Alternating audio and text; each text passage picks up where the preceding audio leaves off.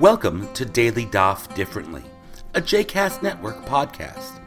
This daily podcast invites you to join us to study the daily Talmud page with a variety of liberal rabbis and teachers. For more information about Daily Daf Differently, please visit jcastnetwork.org slash ddd. For more information about the other JCast Network podcasts and blogs, please visit jcastnetwork.org.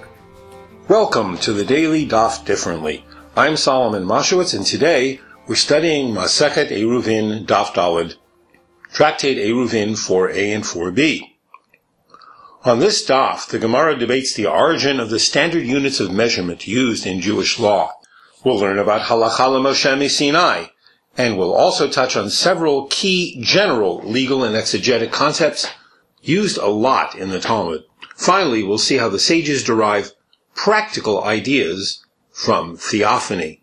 The Gemara starts out by continuing to explore the use of the long six handspan cubit and the short five handspan cubit. When it says ama cubit in scripture, which cubit is it? The long or the short? They conclude that with few exceptions, mostly connected to the holy vessels of the tabernacle, it usually means the long cubit. But in a passage in Ezekiel about the future temple, they decide that in the description of the dimensions of the altar, strangely, some of the cubits are long and some are short. This brings up the topic of where the shiurim, standard amounts and measurements used in halacha, come from. For example, what's the volume of matzah you have to eat in order to meet your obligation to eat matzah on Pesach? And how much food eaten on Yom Kippur makes you liable for desecrating the day? What are the units of volume, weight, and length? Where do they come from? At first, the Gemara proposes that the shiurim, the standard amounts and measurements, are in the category of halacha lemoshe misinai, literally, rules to Moses from Sinai. Halacha lemoshe misinai isn't what it sounds like. It's often taken to mean something from the written Torah. In fact, it's the exact opposite. These are halachot which go back to antiquity, but in the written Torah, there's no source for them, or even a real allusion to them. Example, that the leather straps on tefillin must be black in color. In the Gemara, these laws are often introduced by the phrase, Be'emet amru, truly they said, although not all halachot introduced by that phrase qualify. Another tradition about halacha Moshe Sinai is that these rules are universally accepted and have never been subject to dispute. Maimonides enumerates 31 such laws. Then the Gemara raises the question. Maybe the Shiurim standards are in fact alluded to at least in scripture, citing the verse Deuteronomy 8, 8. Eretz chita usaura, the gefen uteinav rimon, eretz eight shemen udavash, a land of wheat, barley and vines and fig trees and pomegranates, a land of oil and, that's olive oil it is, and honey. Rav Chanan seems to claim that this passage, which on its face is just praising the land of Israel, is an allusion to the Shiurim. The Gemara cites examples of standards which are tied to these agricultural products. For example, barley. Contact with a human bone fragment the size of a barley grain, or larger, can convey ritual impurity.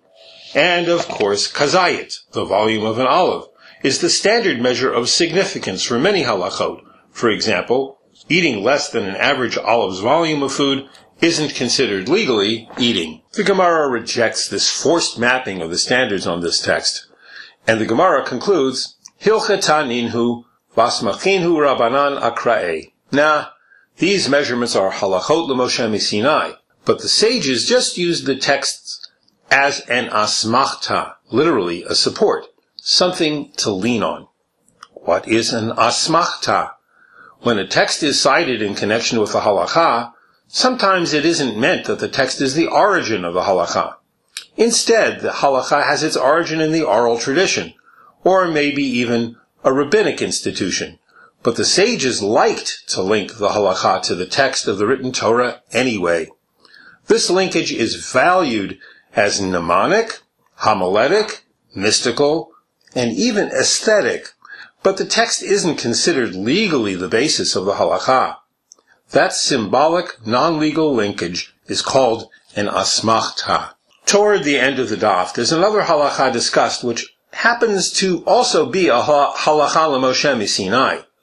Dofen akuma, the crooked wall. Let's take a minute to discuss it because it's kind of topologically cool. Say you live in a one-story small house. Sukkot is next week, and in the and the middle of the ceiling falls in. Great, you say. Let's thatch it over with schach.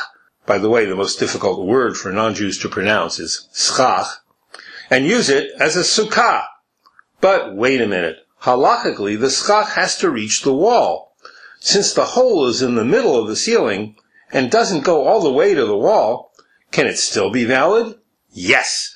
The halacha of Dofen Akuma states that as long as the hole is four amot or closer to the wall, it's okay. That's because we sort of consider the last four amot of the ceiling adjacent to the wall to be a part of the wall that bent horizontally. This is the halacha l'Moshe Sinai. Let's talk about another key concept, the Gzeirah, which is an important source of halacha. Generally, a Gzeirah is a decree where the rabbis, of their own authority, forbid that which the Torah permits. Sometimes the rabbis impose Gzeirot, additional prohibitions, in order to be sure that a Torahitic law would be properly observed. These prohibitions are called a fence around the Torah. Example, even though it's permitted by the Torah, the sages, of their own authority, forbade eating fowl with milk. On our daf, we learned that the sages imposed two non-Torahitic additional restrictions on the validity of a ritual immersion in a mikveh, when the person's hair is partially occluded. Since the two additional conditions somewhat overlap conceptually, the Talmud asks, Nigzor gzeira ligzeira? Shall we pile prohibitions on top of other prohibitions? This question is itself interesting. It evidences an understanding that being relentlessly stringent isn't good policy. It also follows an important halakhic outlook. You put on the brakes if ain davar sof. There's no end to the matter. You can always find more and more ways to get tough. On this daf, they also discuss the source text for immersing your hair as well as your flesh in the mikveh. Let's look at Leviticus 15:16. Ish ki mimenu shichvat zera, v'rachatz b'mayim et kol b'saro, ad ha'arev. If any man's seed go out from him, then he shall wash all his flesh in water, and be unclean until the even. It says all his flesh. So, why his hair too? Let's set the table. There are two main schools of Midrash Halacha, extracting Halacha from texts the Ribui Umiut school, which maps meaning onto every little variation in the text, and the more idiomatic Klal Ufrat school. The requirement to immerse one's hair as well as one's flesh is accomplished here by an interpretive move from the Ribui Umiut school. It says, et kol basaro, et all his flesh. And the et is interpreted to allude to something additional, namely, hair even though idiomatically et just denotes a direct object. Finally, it's known that a mechitza, a legal divider, has to be at least 10 handspans, 10 tefachim, tall. On our daf, the Gemara wonders whether that standard has a scriptural basis. Could it be derived from the fact that the Shekhinah, the divine presence, hovered over the cover of the holy ark in the tabernacle, which was 10 tefachim high, and never came closer to the ground than that? It's amazing how the rabbis recruit even stunning images of divine theophany into the service of practical halacha. I hope you've enjoyed today's episode of Daily Daf Differently, and that you'll join us again tomorrow for a new page. The music at the open and close of this episode is Ufros from the Epichorus album One Bead, available on Bandcamp, iTunes, and Spotify.